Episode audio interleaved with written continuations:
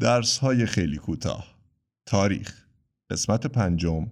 عصر جهانی نخست. محصولی از شنوشت.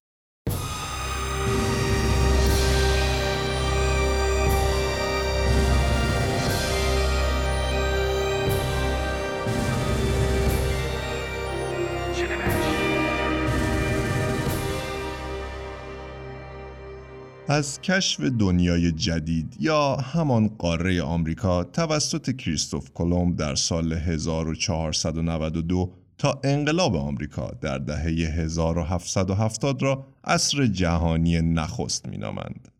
دلیل این نامگذاری این است که طی این دوران برای نخستین بار همه انسانها در هر دو نیمکره جهان به یکدیگر متصل شدند و به داد و ستد پرداختند.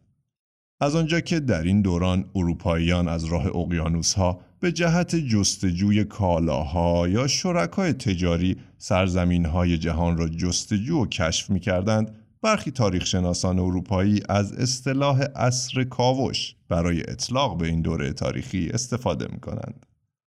فروپاشی فئودالیسم و ظهور دولت‌های ملی از عوامل بنیادین تسلط جهانی اروپایی ها در این دوران بود.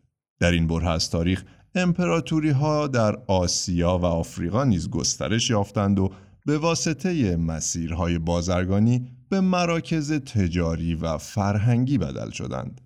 ارتباطات فراقیانوسی که تمام مناطق اصلی کره زمین را در این دوران به هم متصل می کرد، دگرگونی های مذهبی، فرهنگی، سیاسی و اقتصادی فراوانی در پی داشت. یکی از مهمترین تحولات در این دوران گسترش پدیده تجارت بردگان در صحرای آفریقا و شمال آفریقا بود که تأثیرات عمیقی بر جوامع این مناطق بر جای گذاشت. در این بره از تاریخ کشورهای اروپایی مستعمراتی را در نقاط مختلف جهان بنا نهادند تا ثروت و قدرتشان را افزایش دهند. بردهداری نجات محور در این دوران باعث مهاجرت اجباری آفریقایی های زیادی به مستعمرات قاره آمریکا شد که به توسعه اقتصادی مستعمرات انجامید. به علاوه نفوذ فرهنگی و اقتصادی اروپاییان از طریق سیاحت های اکتشافی، فتوحات و مستعمر سازی به صورت چشمگیری افزایش یافت. یکی از مفاهیم تجاری این دوره تاریخی مبادله کلمبی است. منظور از مبادله کلمبی یعنی تبادل گسترده گونه های حیوانی، گیاهان، فرهنگ، جمعیت های انسانی، بیماری های مصری، فناوری و ایده ها بین قاره آمریکا از یک سو و قاره های آفریقا و اروپا و آسیا از طرف دیگر که پس از کشف آمریکا توسط کریستوف کلمب در سال 1492 میلادی رونق یافت.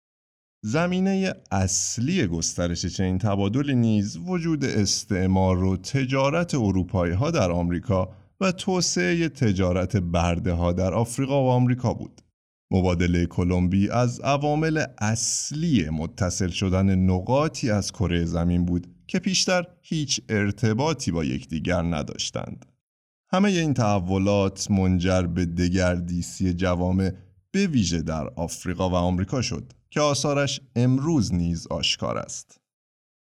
شما درباره عصر نخست جهانی چگونه میاندیشید؟ چه شواهدی از رد پای این دوران از تاریخ در جامعه امروز بشر می‌توان یافت؟ لطفا پاسخهایتان را در شبکه های اجتماعی شنوشت با ما و دیگر مخاطبان قسمت کنید تا از یکدیگر بیشتر بیاموزیم. در قسمت آینده از عصر روشنگری خواهیم شنید. قسمت پنجم تاریخ از سلسله درس های خیلی کوتاه را در اینجا به پایان می‌بریم. با اشتراک در شنوشت.com می توانید به مجموعه پادکست های بلند و سریال های پادکستی ما همیشه دسترسی داشته باشید. تا قسمتی دیگر پیروز و تندرست باشید.